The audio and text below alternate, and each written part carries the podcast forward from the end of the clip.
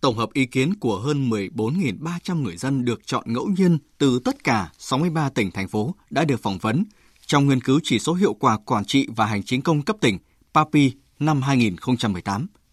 Có thể nhận thấy điểm nổi bật là người dân hài lòng hơn với hầu hết dịch vụ công căn bản. Tương tác với người dân cũng tăng lên, nhũng nhiễu trong lĩnh vực y tế và giáo dục tiểu học công lập giảm. Nhưng nhũng nhiễu trong cấp giấy chứng nhận quyền sử dụng đất, hiện tượng cán bộ sử dụng công quỹ vào mục đích riêng không giảm. 10 năm nghiên cứu PAPI, việc thu nhận được ý kiến, cảm nhận của hàng trăm nghìn lượt người dân trên toàn quốc đã khiến chỉ số này trở thành một nguồn dữ liệu khách quan cập nhật về hiệu quả hoạt động của bộ máy chính quyền địa phương. Theo đánh giá của các chuyên gia trong nước và quốc tế, qua 10 năm, PAPI đã trở thành bộ chỉ số đáng tin cậy, hiện thực hóa mục tiêu hỗ trợ cải thiện tính minh bạch, khuyến khích đổi mới, mở rộng không gian để xã hội tham gia tích cực vào quá trình hoạch định chính sách, thực thi và giám sát thực thi chính sách. Đồng thời, mở rộng hệ thống cơ sở dữ liệu định lượng nhằm phục vụ công tác hoạch định chính sách. Còn với báo cáo năng lực cạnh tranh cấp tỉnh PCI do Phòng Thương mại và Công nghiệp Việt Nam tiến hành nghiên cứu khảo sát, thì đến nay đã là năm thứ 14 công bố, đã trở thành nguồn cảm hứng, động lực và cũng là sức ép lớn cho nhiều địa phương trong cuộc đua nâng hạng năng lực cạnh tranh. Báo cáo PCI 2018 chỉ ra những điểm thú vị về các tỉnh thuộc top dẫn đầu, ghi nhận nỗ lực, sự quan tâm sát sao có chất lượng của người đứng đầu địa phương trong cải thiện kinh doanh. Câu chuyện nâng cao năng lực cạnh tranh cấp tỉnh của Quảng Ninh, Đồng Tháp là những điển hình của sáng tạo, tâm huyết và cả kỷ luật cao trong triển khai thực thi các chủ trương, chính sách của địa phương.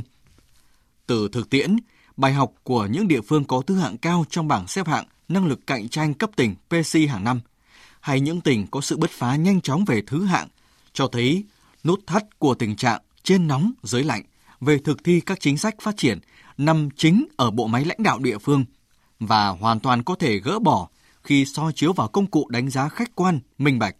Đó là các chỉ số được nghiên cứu, khảo sát trong báo cáo PCI. Quản trị tốt hơn, hành chính công cải thiện, môi trường kinh doanh cấp tỉnh đã tốt hơn rất nhiều so với thập niên trước khi bắt đầu có những nghiên cứu PAPI, PC. Điều này cũng phản ánh nỗ lực trong điều hành chính sách, triển khai thực hiện các chủ trương của Đảng, chính sách của nhà nước, các mục tiêu trong chiến lược phát triển. Nhưng ở một mặt khác, những đánh giá này cũng cho thấy các địa phương mới nỗ lực vượt lên chính mình, còn so với yêu cầu đòi hỏi thực tiễn, cần phải cố gắng nhiều. Điều này có thể nhận thấy qua chấm điểm của người dân với chỉ số PAPI 2018. Địa phương điểm cao nhất cũng mới ở mức trung bình khá. Người dân còn quá nhiều mối lo ngại và yếu tố tác động lớn nhất tới mức độ hài lòng với hiệu quả quản trị và hành chính công là hiệu quả kiểm soát tham nhũng trong khu vực công. Còn chỉ số PCI 2018, nhóm địa phương dẫn đầu cũng mới chỉ ở mức điểm khá.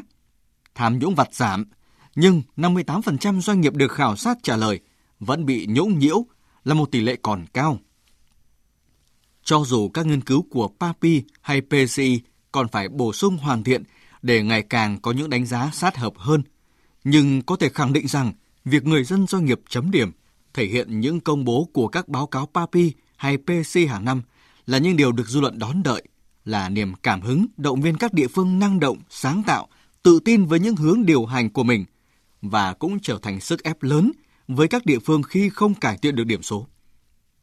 Với công chúng, đây cũng có thể coi là công cụ quan trọng để đánh giá, phản ánh năng lực điều hành của đội ngũ lãnh đạo cấp tỉnh một cách chính xác nhất.